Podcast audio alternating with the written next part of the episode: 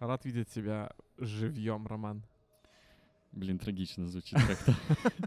Нет, если бы я сказал, рад видеть тебя живым, а не мертвым. А так, да. Вживую. Прикольно просто, э, что ты в клумбе находишься. Да. Ты как будто, ну вот, э, тебя пересадили в другой горшок на полтора месяца, а сейчас такие, «А, что-то, наверное, раньше он тут получше рос. Возвращаемся. Подкаст «Как дела?» Мы 42-й пишемся в клумбе. выпуск Клумба Live. Эм, Стас Рома, подписывайтесь, ставьте лайки и любите маму. Это важно. Так, ну чё? Чё? Очень странное ощущение от того, что в Минске. Вообще прям максимально, потому что как будто бы не уезжал. Как будто вот эти полтора месяца, знаешь, на самом деле один день. Но при этом из-за того, что в Питере кажется, что мы в Питере не полтора месяца, а полгода, то вот этот диссонанс есть того, что, ну, блин, ну, странно.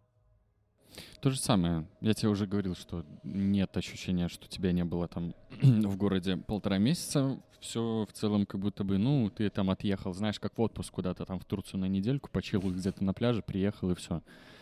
Как бы все на месте спортсмены. Главное д- д- впечатление о Питере, которое у меня было, и та мысль, которую я сформулировал про, про Минск, вот сегодня за счет погоды всего прям подтвердилась. Ну, я для себя сформулировал, что вот Питер по сравнению с Минском, город, который живет, ну, даже вот мы сегодня ехали в аэропорт, это безумный трафик, много тачек, много людей, движуха, куча рейсов там типа, и сейчас там, ну, то есть мы ждали посадки, когда начнется посадка нашего самолета, в это время там еще ждали посадку рейсы из Вены, Дубаи, Хургады. Ну, короче, куча рейсов, куча самолетов, и есть движуха. Приезжаешь в наш аэропорт, и это, блядь, бомбилы эти конченые, которые за 200 рублей везут рубли- э, людей в Минск. Типа, что? Мгм. И рейсы из э, Дубая, Стамбула и Да нет рейсов, там там, еще? был единственный из Дамаска, который отменили. Из А- Дамаска. Да, а так... Короче, вот, вот это вот ощущение, что Минск живет, плюс вот этот еще туман, погода, ну и в целом, вот сейчас я походил по городу, ну, воскрес... воскресный Питер выглядит вообще не так. И вот этот вот вайп того, что здесь город существует, там живет, он подтвердился. Грустно ли мне от этого? Не знаю. Хотелось бы, чтобы в Минске тоже было, знаешь, классно движово. Забавно, что я недавно узнал, что в Беларуси туманы бывают чаще, чем в Англии. И мне Мгм. стало обидно, что у англичан есть, есть прикольное прозвище для их страны «Туманный Альбион». А у нас как бы, ну, туманов побольше, а прозвища крутого у, на- у нас нету. Так а зачем нам крутое прозвище? Ну, не знаю, блин, ну, прикольно, когда твою страну могут не просто там по... Ну, назвать, как она называется, или там вспомнить не только там одного-двух каких-то Ну, выдающихся личностей. Ну, типа, ну, кто нас синёкой называет? Нет уже такого, что ты смотришь там футбольный матч Уэльс-Беларусь, и к- уэльский комментатор такой, и вот выходят на поле футболисты и синёкой. А так, типа, Туманный Альбион. Блин, прикольно. Ну, блин, клевое название, при этом не обидное. Туманный Альбион. И звучит еще, знаешь, так, типа, как крепость какая-то. А у нас что там? Бульбаши. И Мы такие, ну, да, Драники. окей. Типа, Не, есть, есть одна ключевая характеристика, по которой... Ну, есть один вопрос, который задают каждый раз. Когда узнаю, что я с Минска, я не буду его озвучивать, но этот он напрашивается.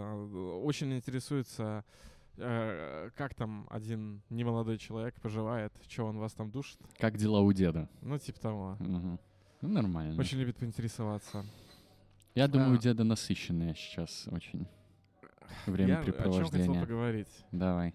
Мы вчера были на стендапе Гарика Ганесяна. Так. В целом, вот за то время, что были в Питере, успел я сходить на стендап. Э, двойной проверочный концерт Артура Чапаряна и Ваню Совича. И вот вчера мы ходили на концерт Гарика Ганесяна в Stage стендап-клубе. И забавно то, что это был первый раз, когда Марго ходила на live-стендап. Ну, то есть в каком-то смысле Гарик Оганисян лишил ее стендап-девственности. Подожди, так вы же ходили еще на этот. Она не ходила А, со она мной, не- я ходил один. И а, забавно вот что, что она пропустила концерт а, Артура Чапаряна с Ваней Усовичем сдвоенный из-за болезни. Я там был один. И у нее ее первые стендап-дефлорация могла быть двойничком.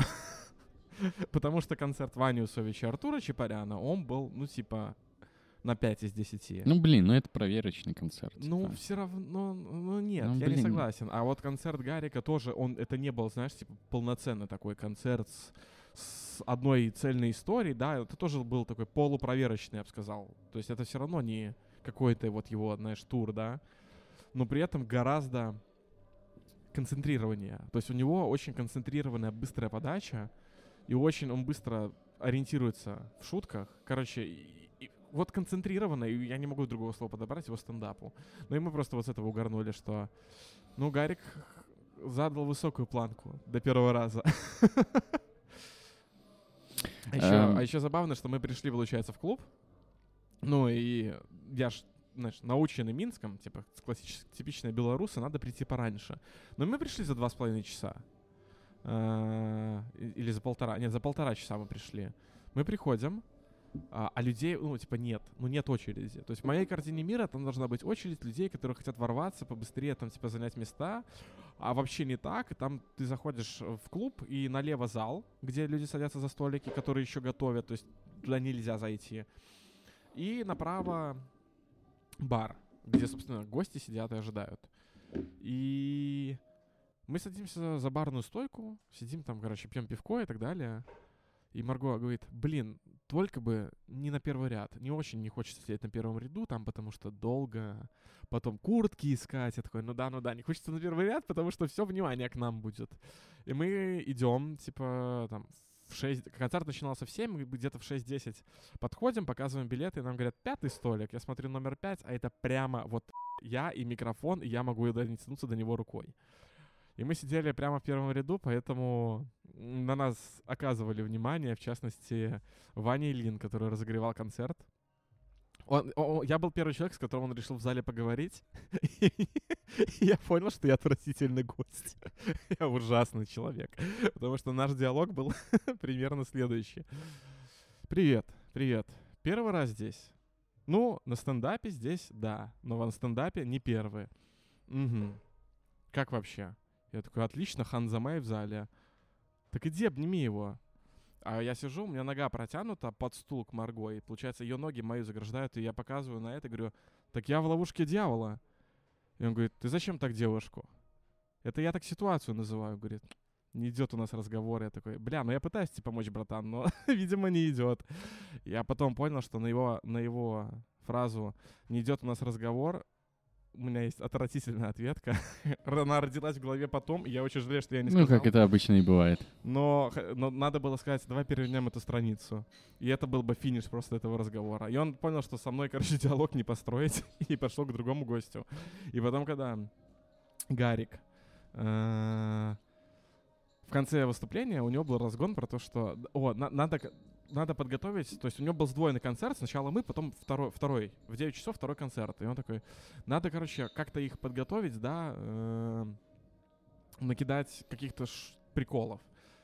И говорит, давайте вы будете выходить и притворитесь, будто я очень злой. Знаете, вот обсуждаете, что я злой. И показывает нас, ну давайте, обсуждайте, что я злой. И я такой поворачиваюсь к говорю, не, ну он очень злой. Он такой, да, а что он такой злой? Он говорит, «Блядь, вы бы еще говорили, да он любит меня, да я люблю тебя, Биба и Боба, два д***ба». Я очень порадовался, что нашу актерскую игру сравнили с этим шедевром российского кинематографа и назвали нас Бибой и Бобой. Короче, концерт прошел прекрасно. Хочу дальше сидеть в первом ряду. Там на следующий день после нашего э, прилета будет этот самый, господи, стендап Соболева. Наверное, нужно тоже пойти туда и сесть на первый ряд, чтобы отхватить свою дозу веселья. Я слушаю э, Соболева в машине, потому что у него вышел трек, называется «Плачет мать». А, Это песня про то, как мать с отцом а, плачут из-за того, что их сын ходит танцевать на дискотеке. Потрясающая песня. Прям горячо рекомендую. Я с утра, когда везу Полину на работу, она мне очень сильно поднимает настроение. Это вот в тему Ильи, Соб- Ильи Соболева. Короче, слушай, у нас есть два пути. Первый путь — это я тебе сейчас рассказываю, как я играю в Red Dead Redemption 2. Потому что, чел, мне, ну, я открыл эту игру для себя заново, а второй путь ты мне продолжаешь что-то другое рассказывать. Давай я продолжу. Давай. Еще немного. А там мы посмотрим, что из этого получится. Э, Рубрика «Кальян». Кальян-пауза. Давай.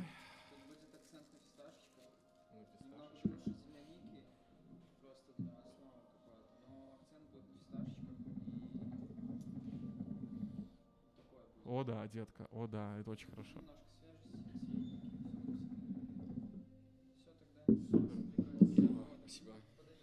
Спасибо.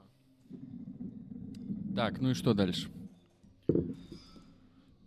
Ты говорил про то, что э, ну, проверочный тур у ребят был, ну, я не до конца согласен. Моя претензия не сколько к шуткам, сколько вот к э, тому, насколько на концерте ребята отдавались. Э, потому что, во-первых, я реально обратил на это внимание, не хочу показаться таким каким-то, я не знаю, Душнилой. или душнилой, но количество мата на предложение в выступлении Вани Усовича, ну, зашкаливало. И причем я на это обратил внимание, но подумал, ладно, может быть, я душнила, а потом я выхожу с концерта, идет пара, э, парень с девушкой, и девушка такая, типа, «А Усович всегда так много матерится? Ну, это реально режет ухо. То есть мат, он, ну, должен быть такой скользящий, я бы сказал. Нельзя набить матом все выступление.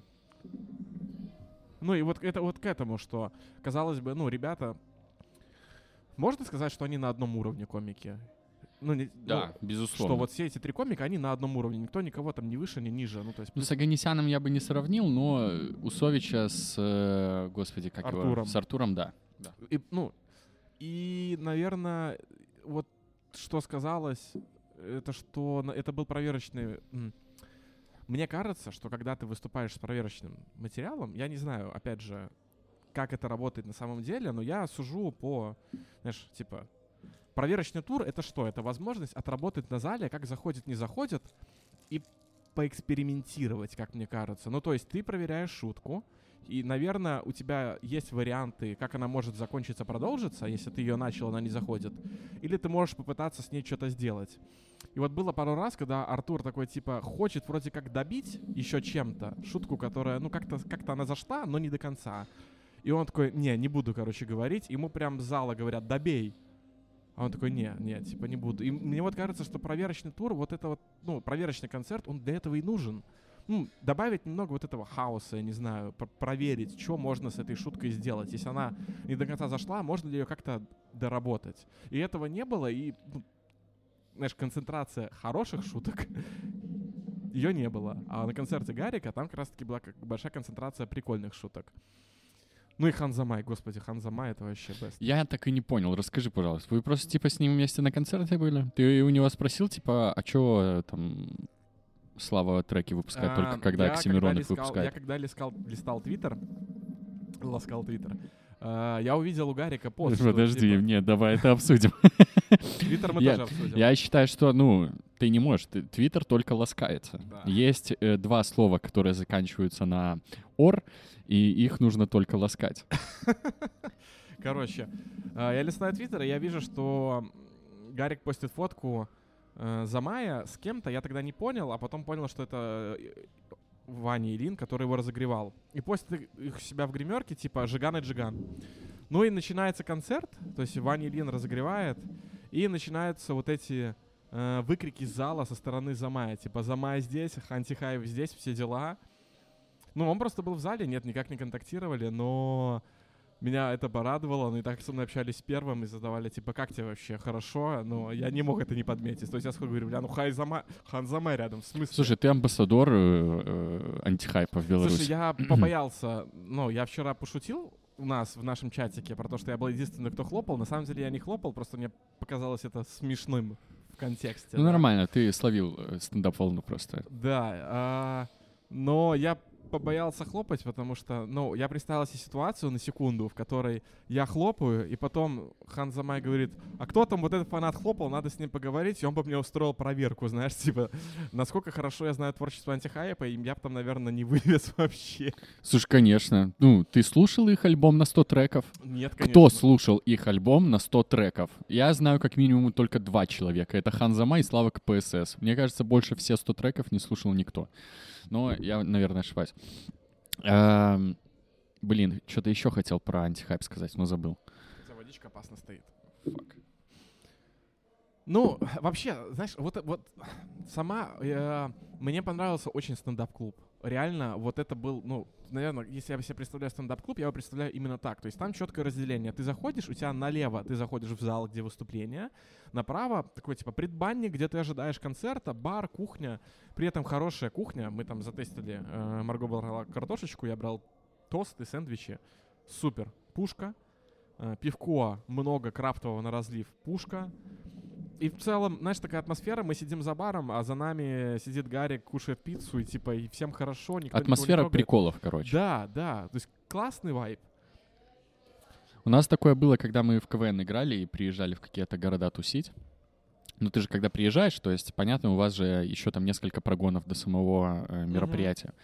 И э, вот я, наверное, эту атмосферу всегда любил больше, чем э, сами выступления, потому что ты приезжаешь, там команд 5-6, и вы по очереди друг перед другом выступаете, Мгм. и этот момент, когда ну, ты свои шутки прогоняешь не перед залом, ну, который, очевидно, не настолько эм, юмористически эм, насыщен. Ну, понимаешь, о чем я Мгм. говорю? То есть, понятно, когда ты выступаешь перед КВНчиком, эти, эти чуваки видели много юмора и видели много разного юмора, и поэтому это всегда было прикольно, когда ты выступаешь, и чуваки прям, ну, угорают с этого, ты такой, да, вот это стопудово хорошая шутка.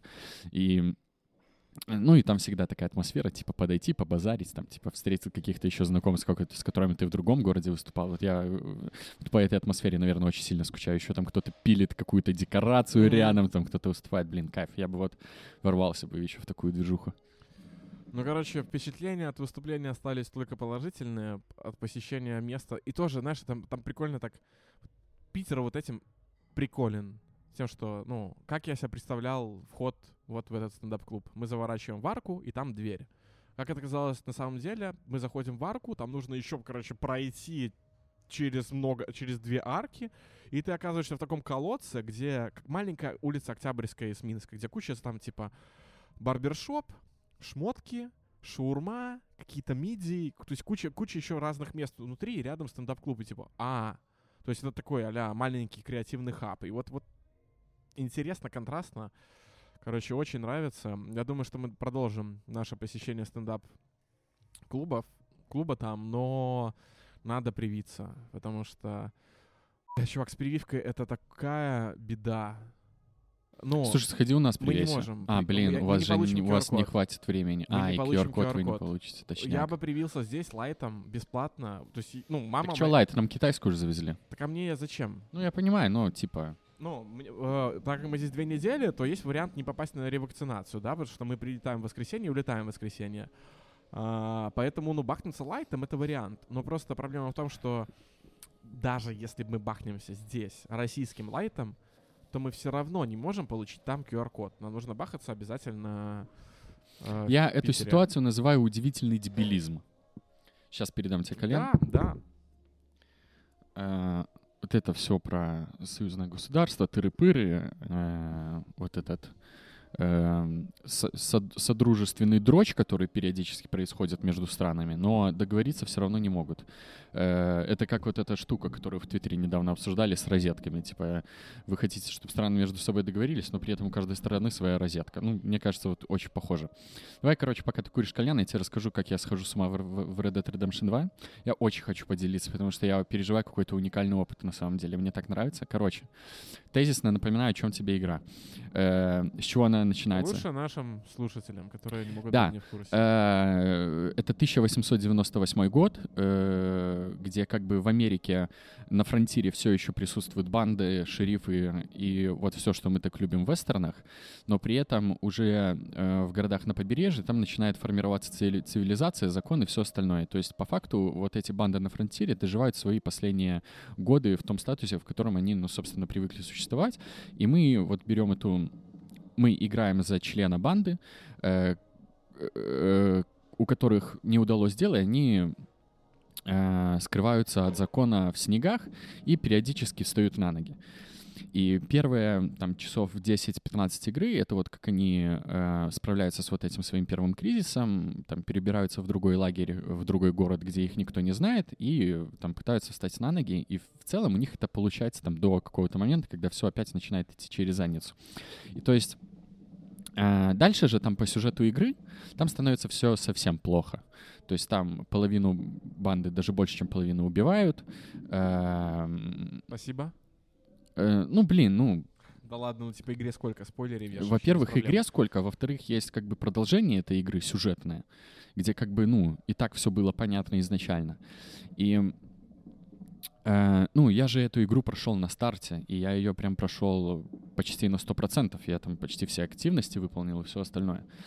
И эм, когда вот э, с работы увольнение произошло, я такой, ладно, скачаю Red Dead Redemption 2, я хочу ее типа на платину втащить.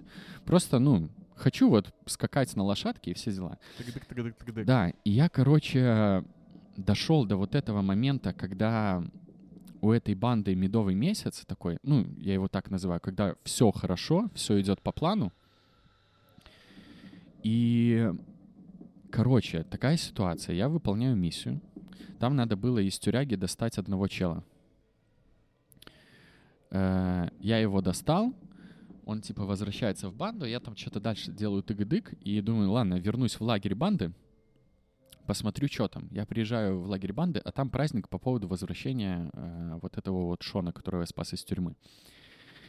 И чувак, эм, я просто немножечко ел, если честно, потому что у меня такой уникальный опыт ностальгии случился, потому что, ну, как это обычно происходит, да, когда ты вспоминаешь какие-то моменты, которые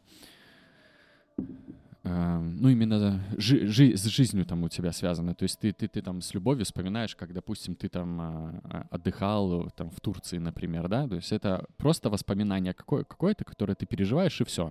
То есть оно у тебя играет чисто по памяти. А здесь я приехал в лагерь, и, ну, чувак, я просто 15 минут ходил с чуваками, пил пиво, А так как я прошел эту игру, ну, полностью до этого, я уже, ну, а там большая банда, ты, там, человек 10 или 15, их, я каждого из них знаю по именам, и я в целом знаю, что, ну, а там все персонажи очень хорошо прописаны, я знаю, что с ними будет дальше происходить, то есть там очень много положительных героев, которые, ну, к сожалению, потом умирают. И я, короче, попал вот в такой момент, когда я прям, ну, ты знаешь, что будет задница, и ты хочешь как можно больше времени провести с вот этими людьми. Это очень, э, как, как будто бы я, знаешь, отправился в прошлое. И я такой, блин, ну я не хочу двигать дальше сюжет. Я просто ходил с ними, пил пиво. Э, Там, короче, в какой-то момент чувак ставит пластинку э, на граммофоне, и начинаются танцы, я вижу, что одна чувиха стоит без партнера, я подхожу к ней, думаю, блин, ну, а вдруг можно ее пригласить потанцевать? Я подхожу к ней, и там есть диалоговая, типа, опция пригласить на танец. Я ее приглашаю, и я ну, минут пять с ней танцевал, потому что я не хотел отпускать эту ситуацию. То есть как обычная ностальгия работает? Ты просто вспоминаешь что-то, и такой, блин, да, было хорошо. А, а эта игра, она дала такой опыт, где ты, ну, проживаешь это. Я потанцевал с ней, и я там что-то типа комплимент ей какой-то сделал, хотя я знаю, что у нее там тоже судьба не очень хорошо сложится. Я подхожу к костру, там пацаны песню поют, и ты можешь выбрать опцию, типа спеть с ними песню. Я начинаю петь песню, и там еще очень прикольно работает озвучка, то есть эм, вот этот персонаж, за который ты играешь, Артур Морган, эм, он начинает им петь песню, но при этом он в некоторых куплетах слова забывает, и там невероятно крутая актерская игра, где он первый куплет поет, ну, со всеми прям, знаешь, на взрыв, Мгм. такой. А второй куплет, он такой просто где-то слова забывает, что-то угорнет, там типа где-то под нос себе побубнит. Блин, я, короче, ну, я не хотел уходить оттуда. И я еще, ну, понятно, что это не может продолжаться вечно, то есть там уже праздник закончился, и я еще просто какое-то время существовал в этом лагере, чтобы не двигать сюжет дальше, потому что я не хотел, чтобы это все шло туда, куда оно в итоге придет, потому что, ну, вот в том моменте тогда мне было очень комфортно и хорошо. Я никогда такого не переживал, короче, в, эм, в, в плане игр, э, да и вообще где-либо. Какой-то, ну, прикольный такой уникальный опыт. Эм, там кто-то играл на гитаре, я тоже подошел к нему, что-то типа, я убил, как типа играешь на гитаре? Он такой, да-да-да, тыры-пыры. Короче, эм, я я это так напишу. Короче, очень э, игра хорошо работает на погружение, и вот этот повторный experience, знаешь, типа, можно какие-то моменты... Знаешь, игра раскрывается и позволяет тебе погрузиться в то, чему тебе не удалось погрузить уделить внимание до этого, да? Нет, ну, я просто помню, как это в первый раз происходило. Для меня это было просто, о, прикольно, эта игра работает вот так. Угу. То есть она реагирует на все события, которые происходили. То есть ты спас чувака, они устроили по этому поводу праздник.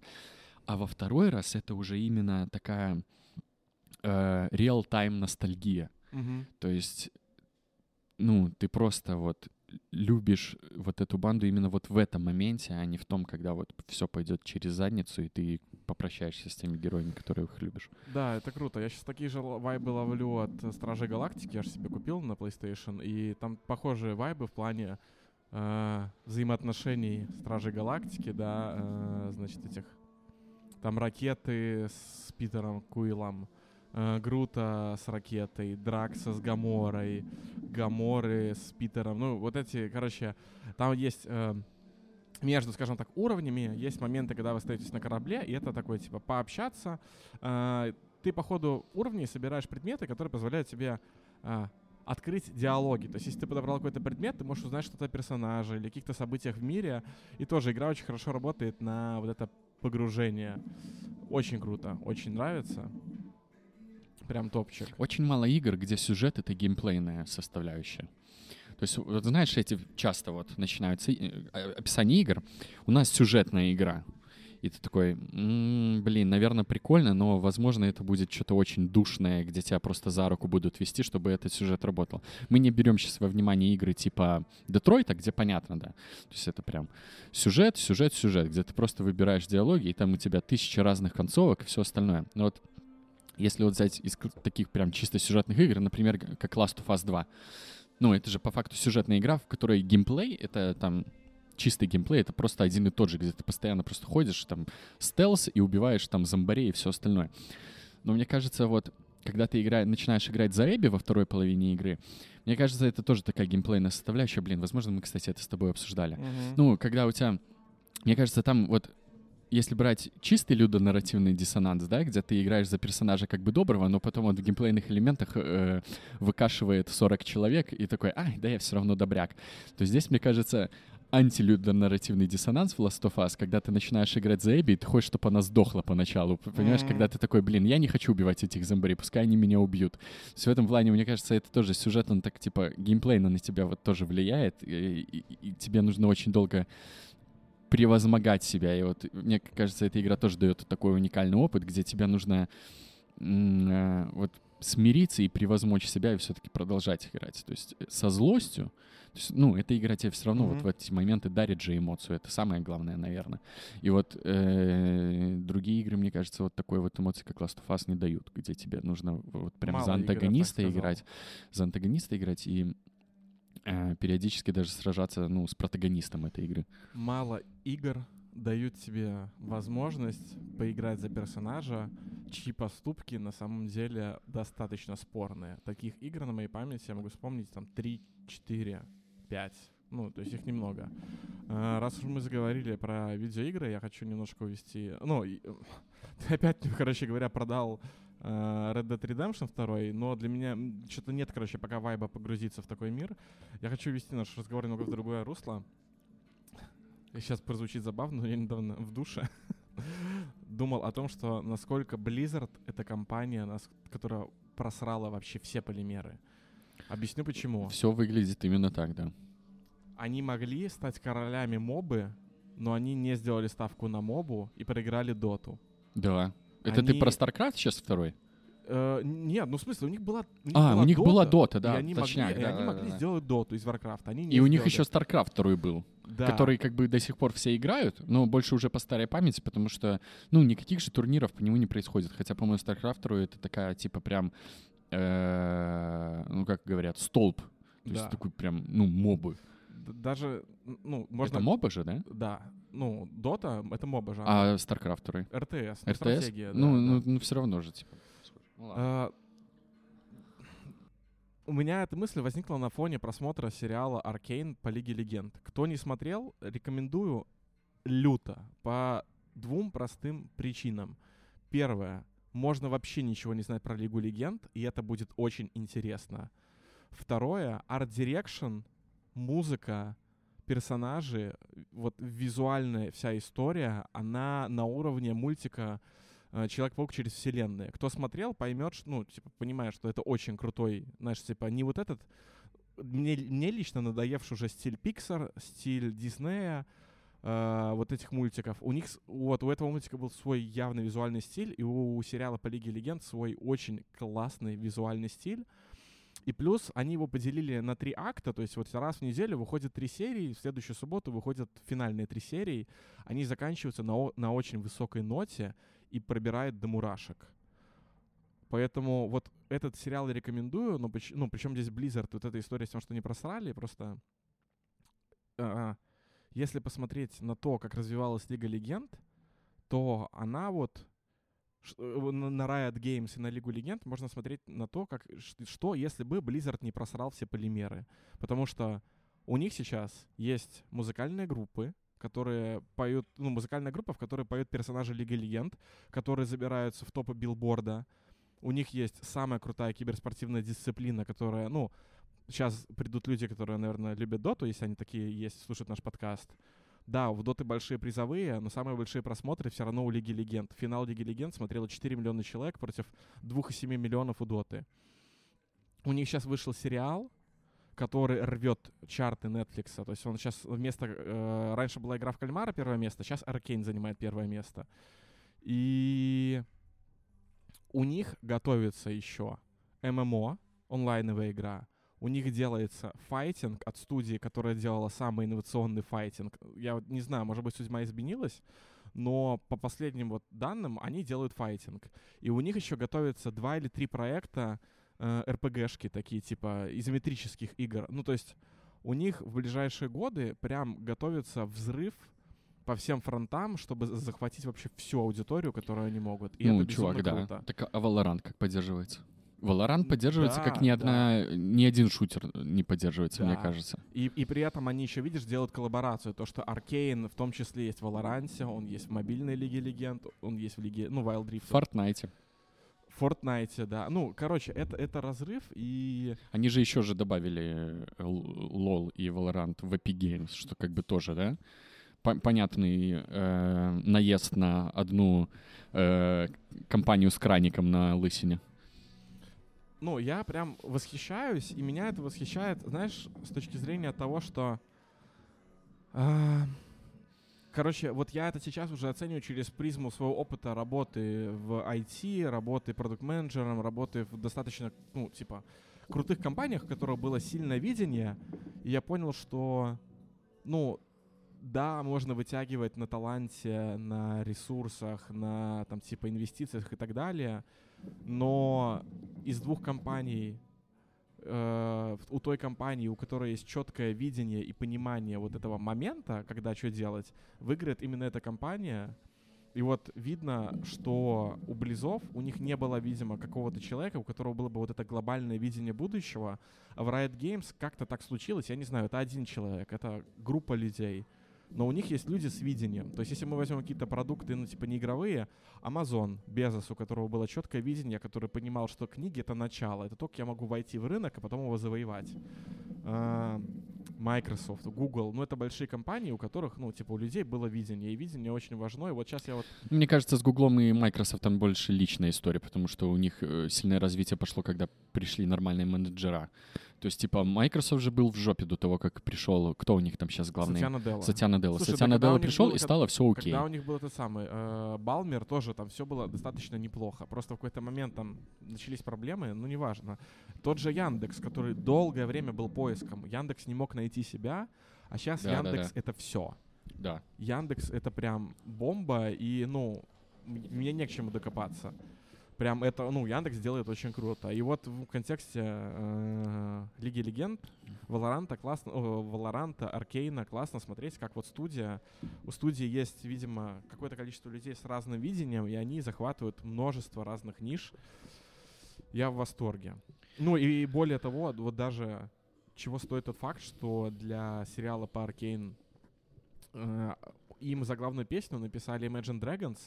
И, ну, ладно, им Imagine Dragons написали песню. Там в сериале есть момент, когда играет эта песня, и в это время э, солист, ну, вся группа, то есть члены группы, они нарисованы внутри этого мира, как будто бы они уличные музыканты, которые выступают и поют эту песню. Со всеми приколами Лиги Легенд, ну, то есть адаптированы. Смотрится вообще отвально. Ну, ты не ожидаешь того, что так будет, а оно происходит, и это очень классно. Я прям вот... Я, и я вижу, как люди, которые, знаешь, там не играли в Лигу Легенд, там по Твиттеру, по друзьям, по онлайну, я вижу, как на этом хайпе они такие, блин, ладно, надо зайти. Это, конечно, ошибка, потому что у Лиги Легенд и у этого сериала мало общего, ну, в контексте опыта. Но круто, что это вот вызывает такой ажиотаж. Мне просто очень нравится в целом, как они с Imagine Dragons сотрудничают. Я до сих пор периодически просматриваю э, часть финала по Лолу, я не помню, какой это был, 15-й год, по-моему, когда Imagine Dragons записали этот э, Да. трекан про финал. Э, в плане шоу, конечно, э, ну, мне, ну, есть ощущение, что International очень сильно не дотягивает до этого. Он, нет, он другой, он и не дотягивает. Он тоже классный, он тоже хороший, он крутой, но просто я в тех действиях, которые делает компания Riot Games, я вижу, какой там у них сложенный ансамбль из людей, которые знают, как в целом, ну, типа, они понимают аудиторию, они понимают, что им нужна не просто игра. Ну, то есть, типа, Да. игры перестали быть просто играми. То есть те компании, которые остались в парадигме «мы делаем игры», они будут проигрывать тем компаниям, которые понимают, что э, вот это вот, то, что Facebook делает, метаверс, игровые компании уже это делают. Твои аватары, твоя вот это вот. Fortnite — это уже метаверс на самом-то деле. Короче, очень круто. И Arkane я люто рекомендую тебе в том числе. Ну, прям... Я, я бы сказал, что там в конце первого акта можно даже пустить слезу, насколько там грустно, трагично, и при этом это... Ну, сложно за три серии создать такую эмоциональную связь и так круто раскрыть, ну, много персонажей, у которых, ну, ты как человек, который можешь ничего не знать про Лигу Легенд, чтобы вписаться. И я, опять же, потому что я вижу, кажется, что вот это получилось не только для людей, которые играют. И это вот круто. Не, все, по, по Blizzard все выглядит так, как будто у них э, нон-стоп кризис менеджмента.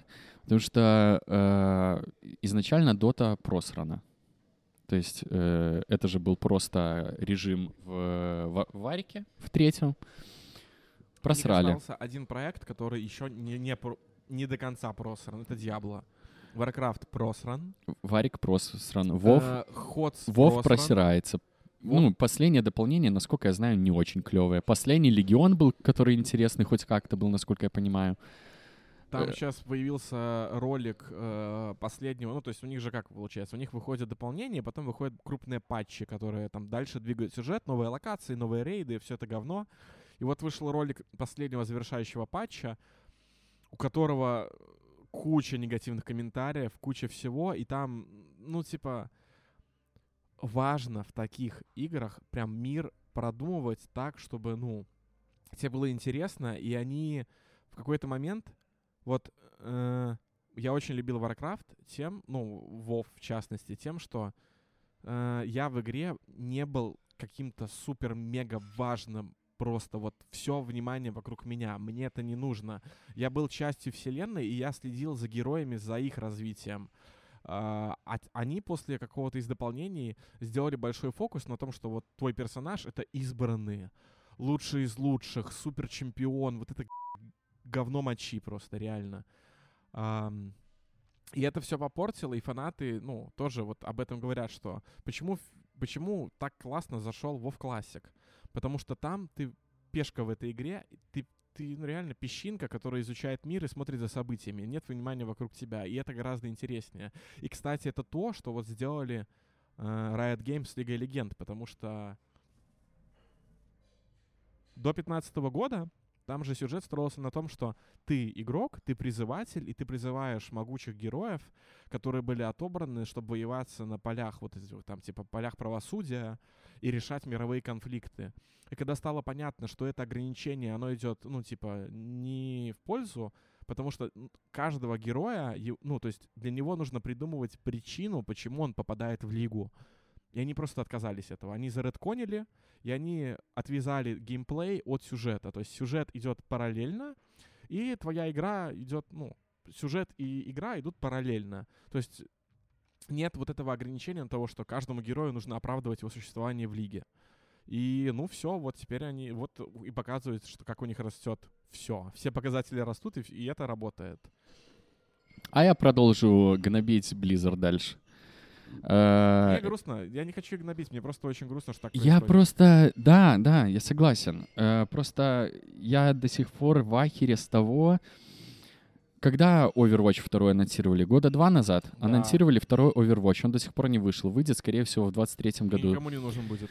Э, через 4 года после анонса. Я просто такой, блин, ну вот чуваки, которые играют сейчас в первую в Overwatch, ну, вместо того, чтобы развивать эту игру, они делают вторую, они ее анонсировали два года назад, и, и она до сих пор не вышла, и это просто какая-то теперь стагнация.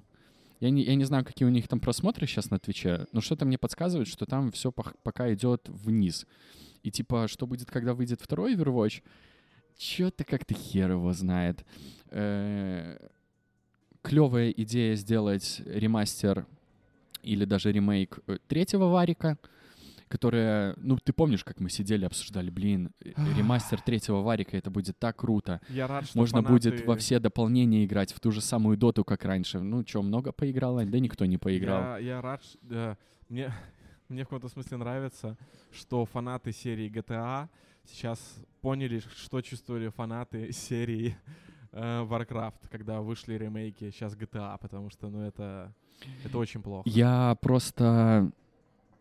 Давай об этом поговорим на самом деле, потому что, ну, ты помнишь, как мы обсуждали, типа, когда показали скриншоты, мы же были достаточно лояльно настроены, На типа, секундочку, Overwatch просмотры на Твиче 12 тысяч против, Ну, против здоровья 70 ты- погибшим. 80 тысяч на Апексе, 150 тысяч на Fortnite и 100 тысяч на, на Валоранте. Ну, как бы, вот и ответ.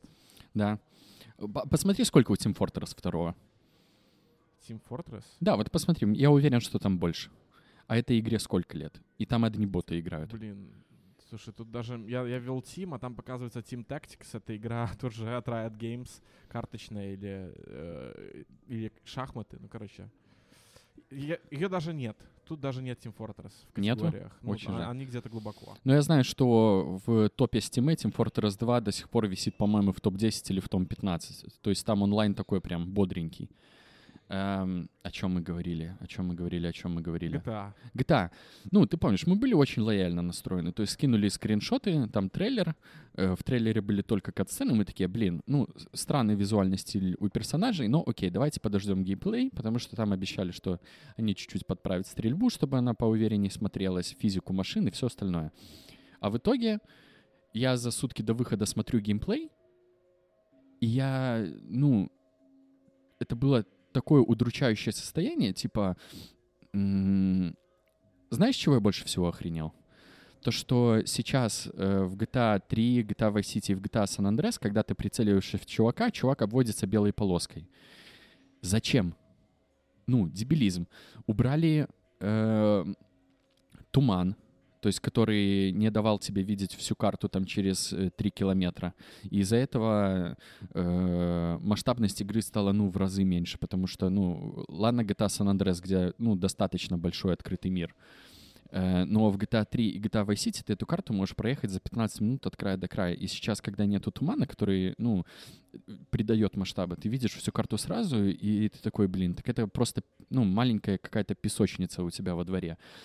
И то же самое в GTA San Andreas, где он и так большой, но из-за того, что ты с Гров-стрит видишь эту гору Челиад, которая находится, ну, очень далеко от тебя, ну, из-за того, что вот масштаб просран, это кажется, как будто у тебя это вон там вот за двором, такой, ну, тоже какая-то мелкая песочница, хотя там карта, ну, гигантская. Ты вспомни. Я, по-моему, э, сразу четвертого прохождения только смог э, открыть третий город. И для меня это казалось чем-то, о господи, я открыл такую гигантскую локацию, и у меня столько еще всего впереди. Странно. Стрельба как была говном, так и осталась.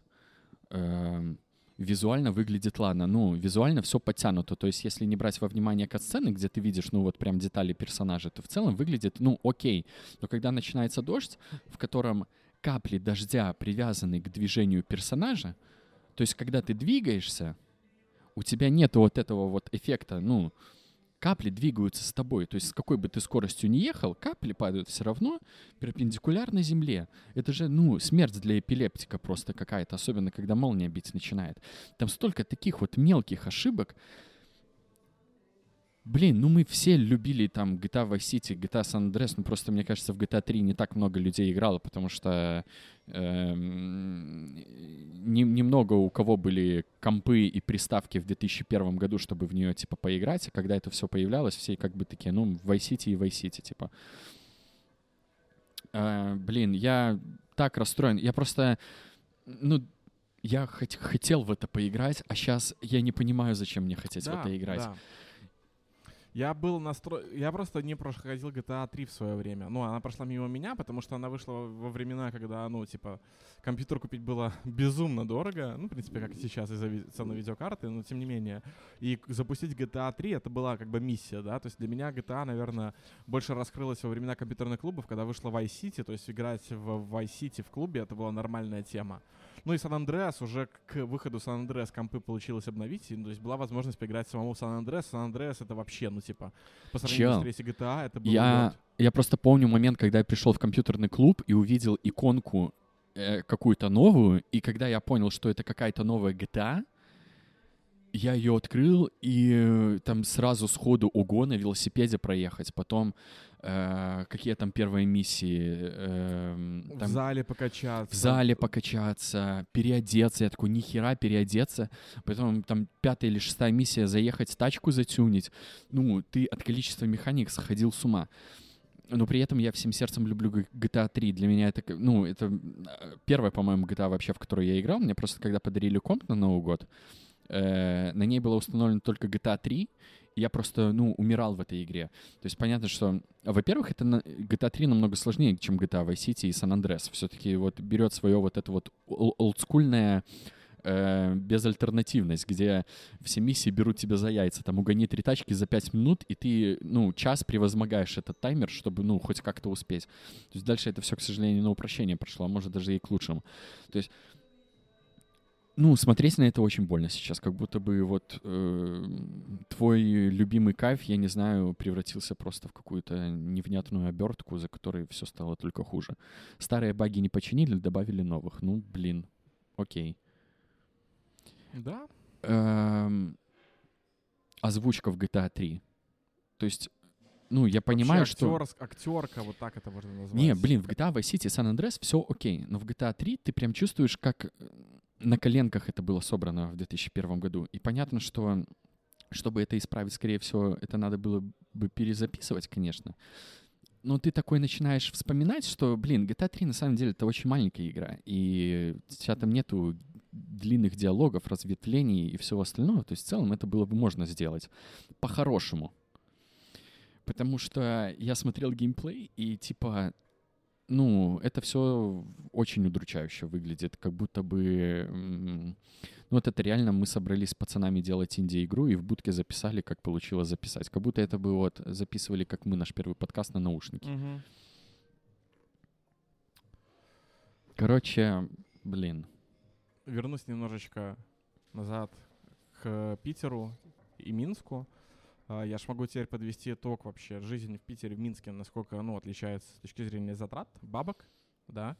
У меня ведь есть моя чудо Excel, в которой я слежу за учетом расходов.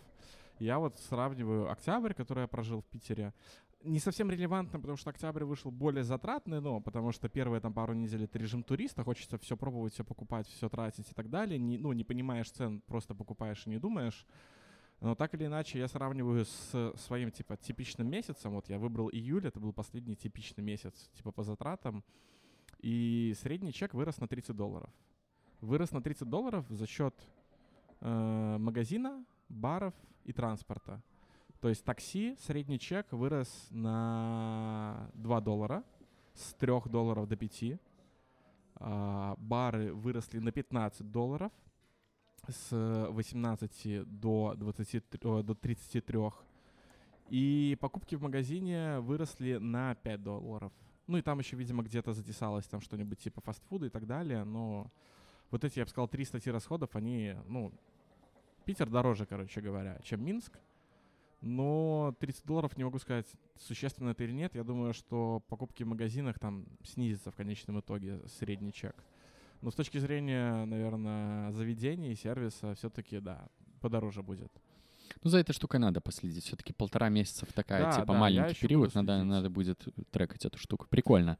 Но э, важно, знаешь что? Несмотря на то, что вырос средний чек, вот, например, мы вчера после стендапа пошли в кальянную покурить, посидеть, пообщаться, вообще оценить вот это вот выступление. И я в итоге рассчитался бонусами. У меня бонусов было там порядка двух косарей России уже а накоплено. это какая-то внутренняя карта заведения или Да, там... Там все. Везде есть вот этот кэшбэк, бонусы в магазинах, в доставках, в такси, в э, везде у тебя какой-то есть бонус. То есть в Яндексе постоянно тебе капают баллы за поездки, в магазинах у тебя постоянно есть карта покупателей, у тебя растет скидка, кэшбэк. То есть ты или баллами расплачиваешься, или у тебя растет скидка. И в заведениях тоже, то есть есть карта постоянного покупателя. В том заведении, куда мы ходим, Hookah Place, а, ты заводишь карточку, и она у тебя начинается с 5%. По мере того, как ты тратишь, у тебя растет процент. У меня он сейчас типа порядка 7 или 10%. То есть что это значит? С Это очень много. с каждой моей покупки, ну, э, каждый раз я расплачиваюсь, и с этой суммы, там, давай, допустим, 7% у меня накапливается бонусами. И потом, когда у меня там накопилось, я могу просто рассчитаться. Вот как я вчера сделал. То есть у нас там счет был где-то на... Ай, блин, сложно переводить на белорусский. Ну, короче говоря, было 1800, наверное, где-то у меня счет. Я просто все рассчитал бонусами и ушел. Ну и вот, вот я думаю, что вот эта вот штука, она немножечко, знаешь, влияет на средний чек. То есть можно сказать, что за счет этих бонусов на самом деле разница уменьшается. Ну и плюс я все-таки понял в конце эту тему про то, что там, там считать в долларах это бессмысленно. Проще считать все в России. Ну, потому что, ну, типа, нет такой, короче, привязки. Ты получаешь зарплату в России, тратишь все в России и, вообще не думаешь про какие-то другие валюты. То есть и вот эта вот долларовая история у нас про то, чтобы зарабатывать больше, а, а там долларовая история, это все-таки в России больше про вообще понимать, что происходит в мире и как дальше будет складываться, ну, то есть как будут расти в целом цены в стране. Ну, это забавно э, коррелирует с тем, что Слава Комиссаренко в интервью Дудю рассказывал. Ты смотрел? Я, может быть, не досмотрел до этого момента, я половину посмотрела. Ну, он тоже там рассказывал, что э, им, ну, зэпку в стендапе платили в русских рублях, и он тоже такой, блин, мы в Беларуси постоянно переводим в доллары, чтобы как-то понимать, а что у нас там по деньгам, а здесь как-то все в русских рублях, и я такой, типа, ну, буду оставлять все в рублях, и к нему Дима Романов подошел, такой говорит, так ты доллары уже купил? Э, такой, такой, нет. Ну, слушай, ты, может, э, как бы, я ни на что не претендую, но ты, может, купи, ты просто, как бы, ну, вспомни, чтобы хоть раз доллар дешевел. И комиссаренко такой, блин, да. И он, ну, и Слава, короче, покупал баксы-баксы, и в итоге купил две квартиры.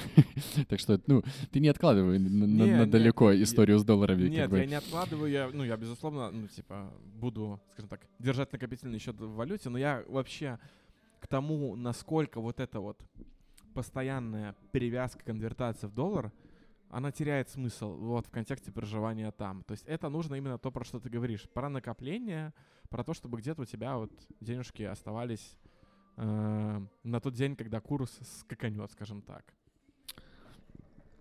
Короче, пока ты куришь кальян, я могу тебе рассказать вещь, которую вот я заметил за собой на этой неделе, так как я сейчас постоянно собешусь. Я, короче, устаю больше, чем от работы, если честно. У меня вот последние дня 3-4 на прошлой неделе стабильно было два собеседования в день по минут 40.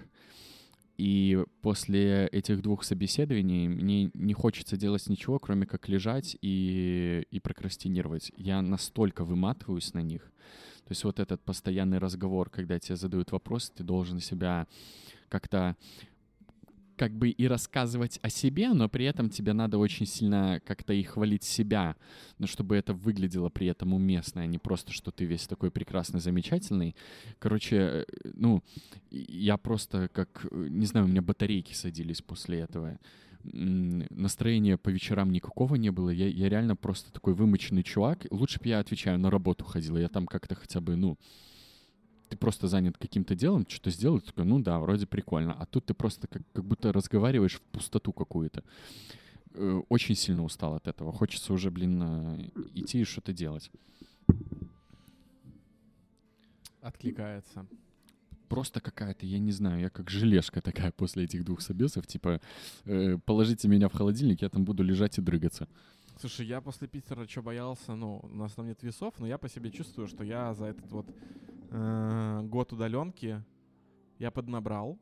То есть я весил там, типа, у меня вес был плавающий 76-79, сейчас он 83-85. И вот я приехал, типа, 84,5, то есть я не набрал больше, чем я... Слушай, ты хорошо выглядишь. Спасибо. Поэтому Это... си- сильно не загоняйся, поэтому... Нет, я не загоняюсь, но, типа, сам факт того, что я боялся, что я сейчас приеду, встану на весы, там, бля, под 90, и я такой, о, здравствуйте, добрый вечер, потому что, ну, в Питере гораздо меньше двигаемся, чем, э, чем это было в Минске.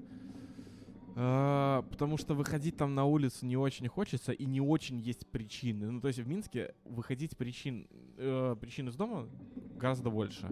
То есть там можно заказать все, и поэтому смысла прогуливаться нет. И даже, ну, знаешь,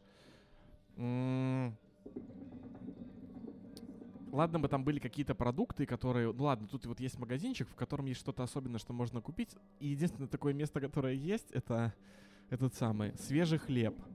И то, черт возьми, можно, есть доставка Яндекса, в которой можно заказывать, заказывать свежий хлеб из пекарень, но у меня почему-то не работает, видимо, потому что э, у меня Яндекс мой белорусский, и там какой-то баг произошел, мне не удалось заказать ничего с маркета. Э, такие дела. Ну и вот это вот немного пугает, что причина выходить из дома, а сейчас еще зима наступит, но я уверен, что в Питере зима все-таки злее, чем в Минске, и будет максимальное домоседство. Ну, в принципе, я такой, знаешь, я это принял так. Ну ладно, это зима, и в принципе, ну, я просто расслаблюсь и не буду по этому поводу париться, потому что зима — это время торчать дома, и все. Ладно, давай поговорим о весе. Я уже полтора месяца на интервальном голодании сижу. Так. И сижу исправно. Я буквально раза два нарушил интервал по уважительным причинам. Опустим их. Короче, как у меня это устроено? Я могу есть в интервале с 9 до 5 вечера, но чаще всего это происходит, что я в первый раз ем в 10 утра, в последний раз в 4 дня. И, э, ну, дальше это просто водичка, чай или там, например, кола без сахара. То есть, э, ну, после пяти можно только пить что-то, в чем нет калорий. Короче, я за эти полтора месяца скинул 6 килограмм. Угу. И в целом э, хочу сказать, что это прикольная штука. Я, во-первых, стал меньше есть. То есть если первое время я в этом интервале, когда можно кушать, ел как обычно и ел много, то где-то через э, недели-две мне это надоело, и у меня сейчас, мне кажется, порция в день занимает столько, сколько я раньше мог на завтрак съесть. Mm-hmm. И в целом какого-то дискомфорта от этого нет. Во-первых, ты просыпаешься голодным. Знаешь, ты когда же можешь на ночь, uh-huh. типа, жрануть чего-то, и ты с утра просыпаешься такой, ну, знаешь, с тяжестью минимально. Сейчас ты так легко просыпаешься, все, кайф. Ну и в целом я хочу сказать, что, ну вот я весил где-то 96-97, если где-то пожу и мог до 98 доходить, сейчас у меня стабильно 91 держится. И, блин, ну, во-первых, у меня нет живота сейчас. Мгм. То есть, ну, вот в интервале, когда я не ем, когда вот это все уходит уже там, то есть я прям могу посмотреть на себя в зеркало и такой, вау, ни хрена себе. Ну, ты такой, блин, реально просто как бы э, плоско все. И очень сильно по самооценке бьет. Мне даже кажется, я более уверенно прохожу сейчас собеседование просто потому, что у меня где-то вот внутренняя самооценка повыше чуть-чуть стала из-за этого немного. То есть, мне кажется, оно вот так по всем сферам начинает бить немного. Ну и в целом, э, вот постоянная легкость какая-то у тебя. И это еще, ну, не геморно происходит. У меня вот сейчас из-за того, что работы нету последние недели-две, у меня стало очень мало передвижений, потому что это просто там типа Полину на работу отвезти, вернуться домой и сидеть дома целый день. То есть у меня сейчас вес остановился, но я предполагаю, что когда я вернусь к более активному образу жизни, я смогу все-таки перейти эту черту в 90 килограмм. Я, я не знаю, я, наверное, самым счастливым человеком в мире буду, когда я это сделаю. Я, короче, э, на прошлой неделе мне еще так жрать хотелось. Ну, наверное, это какая-то вот эмоциональная сторона вот постоянного вот этого вот э, выматывания на собесах. Я, короче, приготовил, по- пожарил себе картошечки. И это была настолько контрастирующая тяжелая еда с тем, что я ел до этого. Мне так плохо было после этого. У меня что-то желудок стал. Просто, в принципе, как-то тяжело было, что прям вообще не хочется возвращаться. Короче, очень интересный опыт. Если вдруг когда-то захочешь угореть по этой штуке, прям, ну, рекомендую. В целом, ощущение, как будто ты вот прям немного счастливее становишься. То есть, У когда вот это меня- происходит. Слушай, ну я просто идею с завтраком давно прохавал, что, ну, типа, завтрак должен быть прям завтрак, прям он должен быть плотничком. А я вот не могу сказать, что у меня сейчас плотный завтрак. У меня просто, типа, ну, ем сколько в кайф. И просто если раньше в кайф это было прям жрануть, то сейчас в кайф, ну, там какой-то сэндвич или там мелкая яичница какая-то. И я понимаю, что, ну, в целом окей. У меня даже часто случаются истории, когда я могу что-то приготовить, я понимаю, что, ну, я столько не хочу есть. И я прям съедаю половину и такой, ну, и хрен с ним. Раньше бы я себе такого не смог позволить. Мне есть- нравится концепция, ну, в целом, освобождать свое когнитивные э, ресурсы от принятия решений, что есть. И я пытаюсь это оптимизировать. И вот в завтраке я это оптимизировал просто. У меня одинаковый завтрак всегда, кроме тех разов, когда Марго устает, и она делает сырники, блинчики, еще что-нибудь. А так мой стандартный завтрак это два яйца, таких типа а под омлет, и овощи, и тост с какой-нибудь намазкой творожным сыром. То есть вот я постоянно ем эту всю одну и ту же штуку, пытаюсь всадить по максимуму. Всегда остается одна маленькая помидорка черри, там один какой-нибудь слайсик огурца. Блин, ну не могу просто доесть. Ну, короче, вот одинаковый такой вот прием пищи. Но у меня проблема сейчас началась по двум причинам. Первое, у меня сильно съехал режим дня. То есть мы э, в Минске здесь, когда жили на Ульяновской, мы ложились спать. Ну, где-то в 2 часа ночи мы уже спали. Сейчас в... обычно мы засыпаем под 4 утра. А из-за того, что у меня, ну, у нас же не меняется здесь в СНГ, мы не переводим время, а у ребят в Праге время перевелось. У меня первый звонок в час дня. И я начал работать больше, ну, в плане того, что у меня, я, у меня начинается рабочий день плюс-минус как обычно, но при этом из-за того, что митинги все э, сдвинулись на, на час, то я работаю до часов 9, и бывает такое, что в тот момент, когда у меня раньше там был обед-ужин, я сижу весь в митингах, и у меня из-за этого сдвигается вот это вот время, когда я ем, и получается, что я, знаешь, если раньше я ел последний раз, допустим, там в 9-10 вечера, и потом я уже не ел, ложился спать, то сейчас могу позже жрануть. И, ну, не то, что я за час до сна ем, да, но так или иначе, вот эта вот разница между последним приемом пищи и сном, она чуть-чуть уменьшилась на час, может быть. Но все равно, ну, даже если набрал за это время, то совсем мало. Как-то так. Как-то так. В целом можем под- подводить итоги. А надо? Или еще... Слушай, так хорошо говорим. Куда ты спешишь? Не знаю. Просто чтобы у меня сейчас MacBook опять не это не закапризничал. Обидно будет. Да, слушай, давай провалидируем гипотезу того, из-за чего умирает. Так, ладно.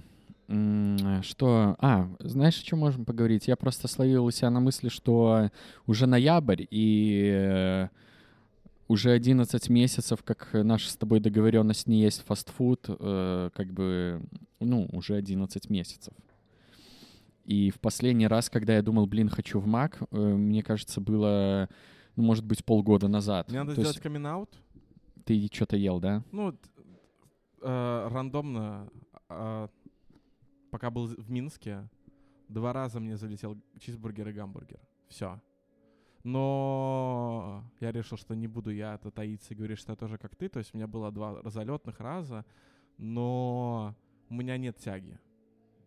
То есть Да, тяги я не этому- осуждаю, не осуждаю. Э, Короче, блин, как очень комфортное чувство тоже, если честно. Меня Что... лишь расстраивает, что я не потерял от этого, знаешь, я не выиграл, не потерял, просто, ну, мое питание, да, я начал, ну, питаться лучше, наверное, ну, то есть продукты лучше, да, то есть я, даже если ем бургер, я не ем там бургер из мака, я ем там в том же Питере, это мясная Да. лавка, и то я один раз, я в Питере два раза ел бургер, это, ну, понятно, мясная лавка, чтобы зайти и кайфануть от их мяса, потому что оно, ну, ну, кстати, я сегодня ел в Burger Lab е, и, ну, на уровне, тоже очень хорошо. И я еще try ил то, что советовал Обломов, э, Moo Moo Burgers есть в Питере. Это, конечно, не мясная лавка, но это хорошо. Но знаешь, типа, это вот а, вот это вот чувство, когда в Минске есть только одно место, когда, где можно съесть хороший бургер, а в Питере их много, и хочется же их попробовать. И вот один раз попробовал, и все. И, и, и типа нет такого, что, ой, я хочу там постоянно питаться. Ам, и вот эти те же пиццы, да, то есть я дико кайфую, что у нас вот это отличительная черта Питера, ну, не Питера, а России, то, что там все-таки высокая конкуренция, и там есть даже пиццерии, которые делают на уровне нашего андердога, ну, вот эти вот из печи итальянские, классные. У нас просто вот на районе в пяти минутах ходьбы такая пиццерия есть. Я уже говорил с 30% скидкой, но это просто отвал. Ну, типа, что можно ее цепануть. Мы раз в неделю стабильно я залетаю, просто потому что, ну, знаешь, хочется что-то вточить, да, вкусного, но при этом не, там, не додо пиццу какую-нибудь. А на тему доставок фастфуда лучшая альтернатива, которую я для себя нашел, это боулы, поки, вот эта рисовая история. Вот Мгм. боулы, вот сервис в Питере, чтоб ты понимал. А, Мы заказывали доставку из Достоевского. Это там такая сеть доставок, которая, как я понял, за последний год пандемии сильно рванула вперед. У них классное приложение, они работают круглосуточно. А, У них крутая клиентоориентированность, и она проявилась на деле. Ну, знаешь, не только тем, как у тебя проходит это, э, процесс заказа, оплаты, приема товара. Мы заказывали на этой неделе себе поки. Но это они называют почему-то боулы, не понимаю почему, так или иначе, с лососем с тунцом. Они к каждому идет соус, то есть просто маленькая баночка заправки. И нам приехало два боула с одной заправкой, то есть не было второй заправки. Ну и я внутри приложения к заказу можно оценить его смайликами, то есть типа там супер грустный, супер веселый. Я поставил э, четвертый, ну типа нормально. А, и написал комментарий. Очень вкусно, очень классно, но не хватило одного соуса к моему заказу. И я это оставил, ну, знаешь, типа без задней мысли. Ну, просто мне, мне в кайф в этом приложении оставить обратную связь. Мне на следующий же день два раза перезвонили. Первый раз я не смог поднять, мне пере- перезвонили через пару часов. А молодой человек говорит, здравствуйте, мы из Достоевского. Причем я знал, потому что у меня Яндекс уже определил, что это Достоевский. Э, Вы оставляли там отзыв, что вам не хватило одного соуса. Можете рассказать поподробнее? Ну, я им говорю, типа, так-то, так-то. Вот мы заказывали до этого, было две порции, каждой порции по соусу. Сейчас заказали то же самое, не было одного соуса. Типа, не критично, но решил вам подсветить. Они говорят, спасибо за обратную связь. За вашим номером закреплена, закреплен бесплатный болт к следующему заказу. При заказе вам нужно позвонить курьеру, сообщить, ой, не курьеру, а в доставку, сообщить об этом, и вам просто его добавят в корзину бесплатно. Я такой, вау, вот это клиентоориентированность. Ну, прикольно, потому что моя история похожа. Я как-то из, из Деливио в прошлом году заказывал, короче, на работу из Мака что-то себе. И мне привезли вообще не те два бургера, которые я попросил. Я им тоже оставил отзыв. То есть, типа, ну, я такой думаю, ладно, окей, мне не принципиально, съем, что привезли. Но комментарий я свой оставил. Мне просто перезвонили, спросили, типа, а что там, тыры-пыры, а это? И говорю, ну вот так и так, я заказывал такое, мне привезли такое. Ну, Роман, извините, все такое. Мне там вернули разницу на карту, что-то типа полтора рубля. И на этом как бы наш разговор был окончен. Я такой, окей. А вторая история — это вот, что у меня с Токини было. Ну, мы одно время плотно из Токини заказывали, в какой-то момент мне просто позвонили, вообще без задней мысли, такие, Роман, у нас тут, типа, открывается новое заведение с пловом, мы вам Да, привезем плов, продегустируйте. Я такой, блин, ну давайте. И мне привезли такие прям три плотные пачки плова. На следующий день перезвонили, а расскажите нам, пожалуйста, подробнее про каждый. Я такой, слушайте, ну я, типа, не супер там гурман какой-то, не такие, ну, дайте хоть какую-то обратную связь. Я им все рассказал супер позитивно вообще. А Деливио, конечно, я бы им сказал кое-что, ну, типа... Короче, не суть. Ладно, к чему я про эти 11 месяцев без фастфуда-то? То, что как бы год подходит к концу, и два года назад я отказался от бухла, год назад отказался от Макдональдса, и хочется себе какую-то цель на следующий год выбрать. И, если честно, я понимаю, что что-то как-то хер его знает. Наверное, вот бухло и фастфуд — это тот минимум, от которого можно без сильных затрат отказаться, а то, что дальше идет, это уже начинается какой-то радикализм, типа там отказаться от мучного.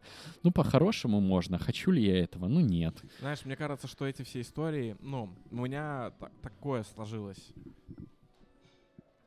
впечатление, ощущение, что гораздо важнее не решение, которое ты выбираешь, ну, то есть вот это вот отказаться от фастфуда, это решение, но какую проблему, типа, проблем, ну, мы, ну, я о проблеме не думал, я просто такой, ну, давай откажемся, да, мне кажется, важнее по- подумать о какой-то проблеме, которую хочется решить, да, и какие-то цели ставить от проблемы, как типа Да, классические да. продукт-менеджеры. Ты это правильно говоришь, потому что с фастфудом я решал э, свою психологическую проблему вот этого барановического парня, для которого Макдональдс э, это был священный грааль, к которому он прикасался, когда с чуваками в Минск на экскурсию приезжал. И вот э, когда я уже плотно стал жить в Минске, для меня, ну, мне кажется, я вот компенсировал вот этот вот детский, э, ну, комплекс, может быть, не знаю. То есть я прям мог плотненько на маке и на другом фастфуде сидеть, и для меня вот этот отказ был таким способом пересилить вот эту вот психологическую проблему, с чем, конечно, ну, большое спасибо за то, что ты вписался в спорт, потому что это очень сильно помогло. И я понимаю, что сейчас у меня такой привязки к фастфуду нету вообще. Да, я его, возможно, чем-то заменил, но это, во всяком случае, я его заменил чем-то более здравым и полезным, чем я бы просто жрал эти бургеры три раза в неделю с соусами, картошкой и и оставался сидеть на своих 97-100 килограммах. Так что Эм, такая история. Мне нравится, что привычка поменялась. Ну, я, у меня с маком привычка была следующая. Хочу жрать, надо готовить ужин, впадлу мак. Вот это Да. вот перезаписывание привычки, наверное, это было самое прикольное, потому что альтернативы. Да, не всегда самые здоровые альтернативы. То есть это где-то все-таки взять пиццу, которая на выходе может быть то же самое, но это дороже, и так часто, и так просто это сделать нельзя. Это больше усилий нужно прилагать. И э, вот это, наверное, самое прикольное изменение вот с этим челленджем не есть фастфуд год. И на самом деле мне, знаешь, Мак перестал казаться... То есть проблема не в Макдональдсе, не в фастфуде как таковом. Проблема в том, как твоя привычка начинает Да. э, Ну, модель потребления. усугубляться. Типа, у тебя она проникает, и она пытается, знаешь, как люб- любая система пытается заполнить все пространство, и эта привычка как превращается в систему, которая начинает заполнять пространство, да, и ее становится все больше и больше, чаще и чаще. И вот это вот перезаписывание привычки, наверное, было самым важным в этом вот челлендже, поэтому мне он только по кайфу. Хочу ли я какой-то челлендж на следующий год, не знаю.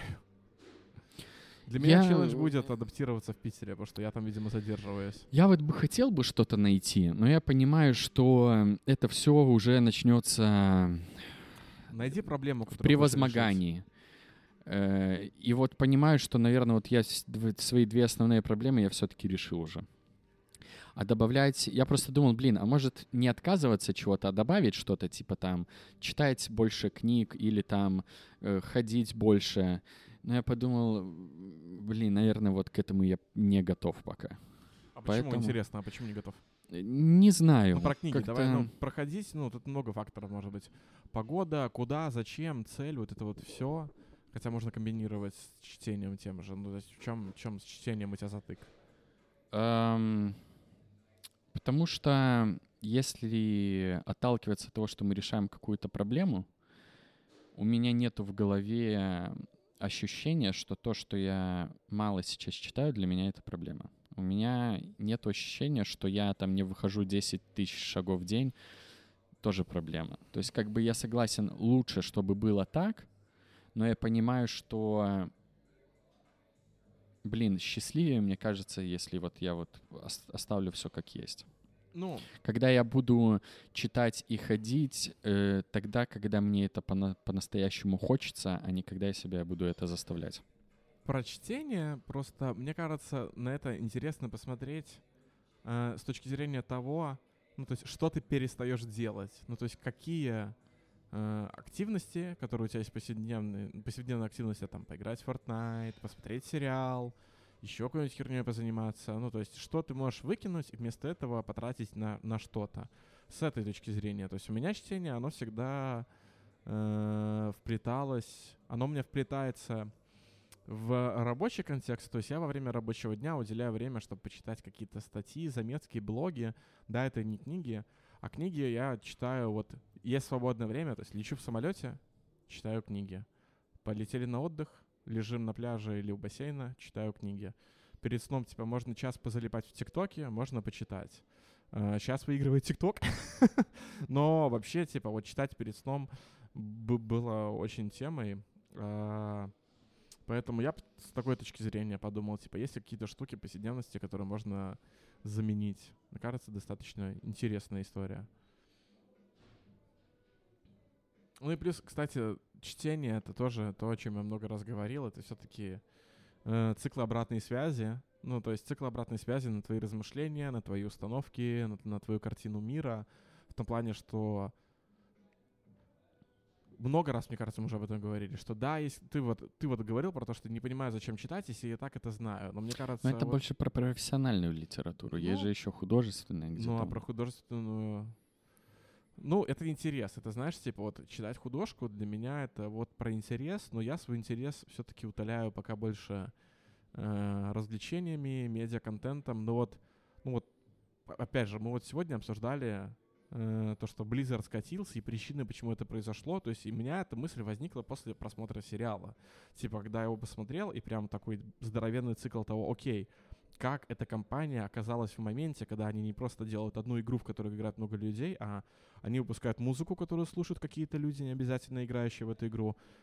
Э, люди смотрят сериал, который не обязательно играет в игру, на основе которой это сериал. И еще много вещей, которые происходят вокруг. Ну, типа, вот такие штуки наталкивают на размышления, и это ну, тоже, тоже круто. Знаешь, такие циклы обратной связи. Очень кайфую. А Blizzard еще Activision принадлежат или нет? Ну это ж э, как принадлежат? Это типа одна компания, которая называется Activision Blizzard. Они до сих пор там, да? Конечно. А, окей. Ну, Тоже самом... странно. Слушай, вот, я типа... на самом деле... Э, я переоцениваю то, как я смотрел на вещи, я на них смотрел инфантильно, ну, без знания, опять же, специфики рынка. Ну, то есть я, как и многие, наверное, комментаторы портала DTF думал, что вот Blizzard раскатились, потому что их купили Activision. На самом деле это не так работает. Ну, то есть Blizzard скатились, потому что Blizzard скатились, потому что у, да. них, у них были люди, которые вот там Морхейм, господи, как звали, короче, вот три основателя Blizzard, у них было вот видение ограниченное вот вселенными игр, но у них не было вот этого глобального видео, видения. А, у них были классные люди, которые смогли построить от нуля к единице. То есть у них э, люди сделали классные ММО лучшую на свое время в мире. У них сделали люди лучше на свое время стратегию. У них сделали Hearthstone, лучшую онлайн-карточную игру. Но кажется, в компании не было в лидершипе людей, которые это могли бы расширить. Это как вот история с Макдональдсом, да, то, что были братья Макдональды, которые сделали единственный Макдон... Макдональдс, но в итоге Макдональдсом сделал Макдональдс не они, а чувак, который увидел в этом потенциал и сделал это, ну, просто, блядь, вот том, тем, чем он является. И это важная история, что, да, нужны люди, которые умеют э, создавать от нуля к единице, но настолько же важны люди, которые умеют растить от единицы в бесконечность. Тут, мне кажется, надо еще на самом деле сделать скидку на то, что э, Riot Games принадлежат Tencent, у которым еще принадлежит Epic Games, это, и мне кажется, это, у это них там то. просто Ну, Это тебе дает, это ресурс, это просто Да. ресурс, деньги, и- но да, как- ну, блин. то, о чем я говорил, у тебя может быть безграничный ресурс, но если у тебя нет видения четкого, Не-не-не-не, мне просто кажется, что это связано. Безусловно, если бы в Blizzard е был чувак, который, ну, как визионер, который бы это все направлял и ра- и расширял, да, стопудово было бы намного лучше. Просто мне кажется, у Tencent вот такой чувак есть. Ну, или там команда таких чуваков. И, э, ну, они же все делают на Unreal Engine. То есть понятно, что там очень тесные связи с Epic ом. То есть э, э, это не к тому, что им легче это все делать, а это к тому, что, ну, они позаботились, чтобы у них была такая возможность. это как Марвел, к слову. Кевин Файги, Да, который да, да, он, да, да. он, ну, я это отношу все-таки, я отношу от нуля к единице то, как он построил киновселенную, но я в то же время отношу от единицы ко множеству к тому, как, ну, Марвел сейчас захватывает все. Игры, сериалы, кино. То есть они прям множатся. То есть они прям множатся, и это круто. Ну, конечно, у меня есть большие вопросы, я не все, что делает Marvel, люблю, но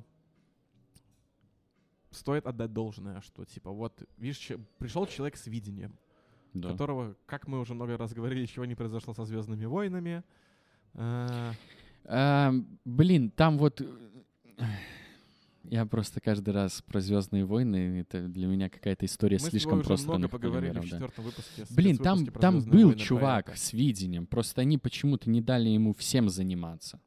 А они ему дали снять только первый фильм. Ну, На вот, самом деле, там же есть чувак, который... Я не помню, как его зовут, но там есть чувак, который делает э, мультик, который Звездные войны и повстанцы. Вот это вот чувак, который горит Звездными войнами, прям нереально. И вот он выглядит как человек, которому, если просто типа отдать всю франшизу и типа, окей, бношь ее, он просто Звездные войны снова войдут. Знаешь, с двух ног ворвутся в чат и начнут все разносить.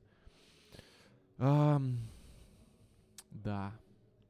Очень, знаешь, теперь интересно смотреть и анализировать вот какие-то медиапродукты, которые строятся. Это что? Типа, это от нуля к единице, это единица к бесконечности. Э, Если там, знаешь, теоретизировать, если там человек с видением или это повезло. То есть интересно вот эти закономерности сейчас искать в том, что происходит. Я почему-то про Бонда сейчас подумал. Почему? Эм, ну, мне кажется, проблемы... Ну, у Бонда же, очевидно, были проблемы. То, что у них э, через фильм получалось сделать хорошо. «Казино Рояль» круто, «Квант милосердия» — очень спорный фильм. «Скайфолл» — очень крутой фильм. После «Скайфолла» вышел «Спектр», который эм, тоже много вопросов. И сейчас выходит «Не время умирать», о котором мы говорили недавно. Вышел. И как бы... И а, прошел ну, уже вы- в прокате. м, Да. «Не время умирать» тоже хер его знает. И э, мне кажется, тут вот нужен был бы человек с видением, потому что основа у казино рояля очень крутая. Прям клевый фильм э, там, о становлении героя, которого в каком-то смысле можно с железным человеком сравнить. Что дальше происходит, хрен его знает. Мне очень нравилась задумка кванта милосердия, то, что квант Мил- милосердия начинается через пять минут после того, как закончился казино рояль. И эти два фильма можно смотреть таким прям запоем пятичасовым. Но при этом квант милосердия становится неинтересным э, ровно через 10 минут после его начала. Блин, не знаю. Skyfall Кажется, клево. Он закрывал вот эту прикольную трилогию. То есть Казино, Квант и Skyfall, они так цельно очень смотрятся. А дальше Спектр и Не время умирать — это просто затянувшиеся похороны какие-то. Кажется, что Бонд вот тоже переживает, знаешь, проблему роста, и причем он ее переживает, потому что, ну, франшизы же владеют два человека, да, то есть там, ну, те, кто вот сделали вообще, придумали Бонды, там, типа, дети или кто. Ну, там же есть два человека, которые диктуют, как должен развиваться Бонд. Не знаю точно. Ну, из последнего, что помню, это же раньше Метро Голден Майер была, принадлежала Да, франшизе, ее конкретные люди, продали кон- прям этим. конкретные люди отвечают за Бонда, и они Мгм. прям, ну, то есть есть гайдлайны, скажем так, по Джеймсу Бонду, и мне кажется, что вот из-за того, что Бонд в каком-то смысле является э, узником ограничений определенных, он не может расти дальше. Он живет в этих ограничениях и не может множиться. И Да. поэтому он себя повторяет уже бесконечное количество времени. Да, просто эти повторы можно ограничить стилистикой, то, что там должна быть э, должен быть кадр, где Бонд смотрит в дуло пистолета и стреляет в него, или где играет красивая оркестровая музыка на фоне, и где он обязательно мутит с какой-то телочкой на протяжении фильма. Эм, я не знаю, я все еще вангую, что Найшулер снимет либо Марвел, либо Бонда один фильм. Вот я прям верю в это почему-то. Э, и мне вот кажется, что э, ну, они рано или поздно все пойдут по такому пути, вот как это у Файги происходит, где он дает снимать фильмы очень таким специфическим жанровым режиссером, типа как Тайка Вайтити и та, и та же, господи, как ее зовут, которая «Вечных» снимала, пускай у нее даже с ними не получилось, но там все равно прослеживается я, я, я, явный стиль ее. Хлоя, господи, ну, какая-то очень талантливая китайская девочка. Эм...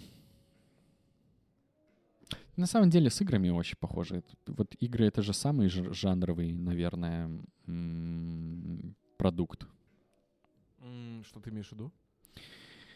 Эм, ну, ты можешь снять фильм про Бонда, где это, понятно, боевик, но это еще может быть смежная и драма, и триллер какой-то, да, и все остальное. Да.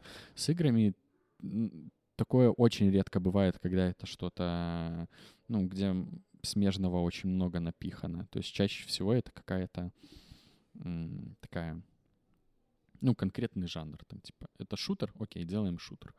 Э, делаем MMORPG, делаем MMORPG. Делаем, я не знаю, ну, что угодно, короче. Вот перечисляешь игру, и это... Ну, нету сильного смешения жанров. Один-два максимум, наверное. Я хочу наш разговор в другое русло немножко повернуть. Э, я понял, что нормально, что у всех свои подкасты. Ну да. Ну, не, знаешь, э, была у меня такая мысль какое-то время назад, то, что, ну, знаешь, подкаст должны делать интересные люди, ну и вот что вот интересные люди должны делать подкасты, потому что о чем должны говорить, там, типа, я не знаю, мы с тобой, например, ну, знаешь, я условно сравниваю там нас, не знаю, там, с Славой Комиссариком или Джо, Джо Роганом, ну, то есть людьми, у которых есть контакт. Э, медийный связи. ресурс. Да, медийный ресурс, так назовем. И я понял, что на самом деле нет. Э, вот после презентации метаверса и вот этого всего, я понял, что, ну, все, мы окончательно двигаемся в мир, в котором мы больше, ну, то есть, если ты не живешь в онлайне, ты не живешь. Если тебя нет, нет твоего цифрового следа, и ты, ну, твой аватар не развивается, то тебя нет, и подкаст — это вот на данный момент та форма твоего голоса, которая может быть. И нормально, что многие люди используют вот эту вот историю. И в том числе, мне кажется, это то, почему Clubhouse в свое время взорвал. Понятно, что сейчас там дела, конечно, интересные. Они, у них недавно вышел апдейт, где они позволяют сохранять записи комнат. Ну, то есть, типа, э, здравствуйте, Clubhouse изобрел подкасты. Но, тем не менее, э, нормально, всем нормально, что все делают подкасты, нормально, что подкастов много. И это очень, ну, хороший способ сделать так, чтобы твой голос жил в цифровой среде. Да, да. Эм, я тебе это уже говорил, что на собесах наличие подкаста положительно влияет. Это прикольная опция, которой интересно рассказывать, которую при этом интересно слушать, что такое есть. Особенно, э, когда ты собесишься на позицию менеджера, где э, умение говорить и нормально объяснять одно из ключевых способностей для кандидата, как мне кажется. Это если так уже более обобщенно, чем о метаверсии говорить. Блин, я на самом деле э, вот смотрел на Цукерберга, как он проводил эту презентацию, и насколько этот человек не подходит для того, чтобы проводить презентации. Ему, его вот это надо закрыть в комнате с ноутбуком, пускай он там сидит, занимается делом, расскажет это своему какому-нибудь там э, э, senior vice president э, по связям с общественностью, и вот он пускай идет рассказывает. Потому что ты смотришь на Цукерберга и понимаешь, что, ну, этот чувак не живет с тобой в одном мире. Вот у него есть какое-то там видение, представление, но при этом я понимаю, что если бы он сейчас сидел с нами здесь за столом и там колен курил, ну... Он бы его не курил. Ну, во-первых, он, да, то есть просто если бы мы с ним оказались в одной компании, ну, нам не о чем было бы с ним разговаривать, просто типа как э, человек-человек ну, типа, Мгм. в, в плане связи. То есть это, ну, ему вот что-то там кайф, это неплохо. Но просто когда он начинает вести презентацию и как бы пытаться разговаривать с тобой на одном языке, у него, очевидно, это не получается. И из-за этого очень смазывается впечатление от самой презентации этого метаверса, потому что ты ожидаешь, что, ну, это, очевидно, будет сейчас какой-то прорывной продукт, который тебе хотят продать. Я это смотрю, я как бы, ну, понимаю, что в этом что-то есть, но то, как это презентовано с этим VR, который там показывали, как это все внутри там происходит. Ну вот, как они типа, вот в апогее это все будет выглядеть так. Ты смотришь на это, так я не хочу, чтобы это так выглядело. И это при том, что Microsoft в 2015 году показал HoloLens, которые на тот момент выглядели просто отвал жопы. Это сейчас выглядит, как будто это какое-то страшное будущее. И это А штука... Microsoft уже тоже презентовали сейчас свой э, Да. свою метавселенную, и там на самом деле все заходит еще дальше. То есть там прям презентация, где твои цифровые аватары вместо тебя находятся в кабинете. Ну, то есть у Microsoft тоже была крутая презентация, но она прошла мимо, потому что она была больше для разработчиков, знаешь, типа не для обывателей, простых людей. А Facebook, точнее, простите, мета строит все-таки метавселенную для нас, простых обывателей. Блин, Microsoft на самом деле показали одну главную вещь, о которой, возможно, мы с тобой как-то в Каморе говорили вот в 2015 году, когда HoloLens показывали. У нас, по-моему, был диалог в духе, блин, эта штука будет реально клево работать, если ты сможешь с чуваком, эм, ты надеваешь эти очки, и ты у меня просто стоишь перед глазами, Да, твой да, да, аватар да, полностью да, во весь да. рост. Потому что тогда они показывали, ну, у нас там внутри будет скайп, где просто на стену проецируется, ну, обычное Да, окно да, скайпа. да. И мы там обсуждали с тобой, что, ну, это все, конечно, клево, но эта тема будет работать как надо, если мы будем прям вот видеть человека перед собой. Ты надеваешь очки, и вот он прям перед тобой стоит. И вот э, то, что вот Microsoft сейчас это показали, ну, уверенности это больше, типа, дало в плане того, ну, ты видишь, ты понимаешь, да, вот это понятный кейс использования. Окей, нормально. Остальное, то, что там Facebook показывал, ты такой, блин, хер его знает. А ты еще начинаешь делать скидку на то, что 30% э- экрана, который там будет занимать, это будет реклама. И ты такой, ну, Aviasales, типа...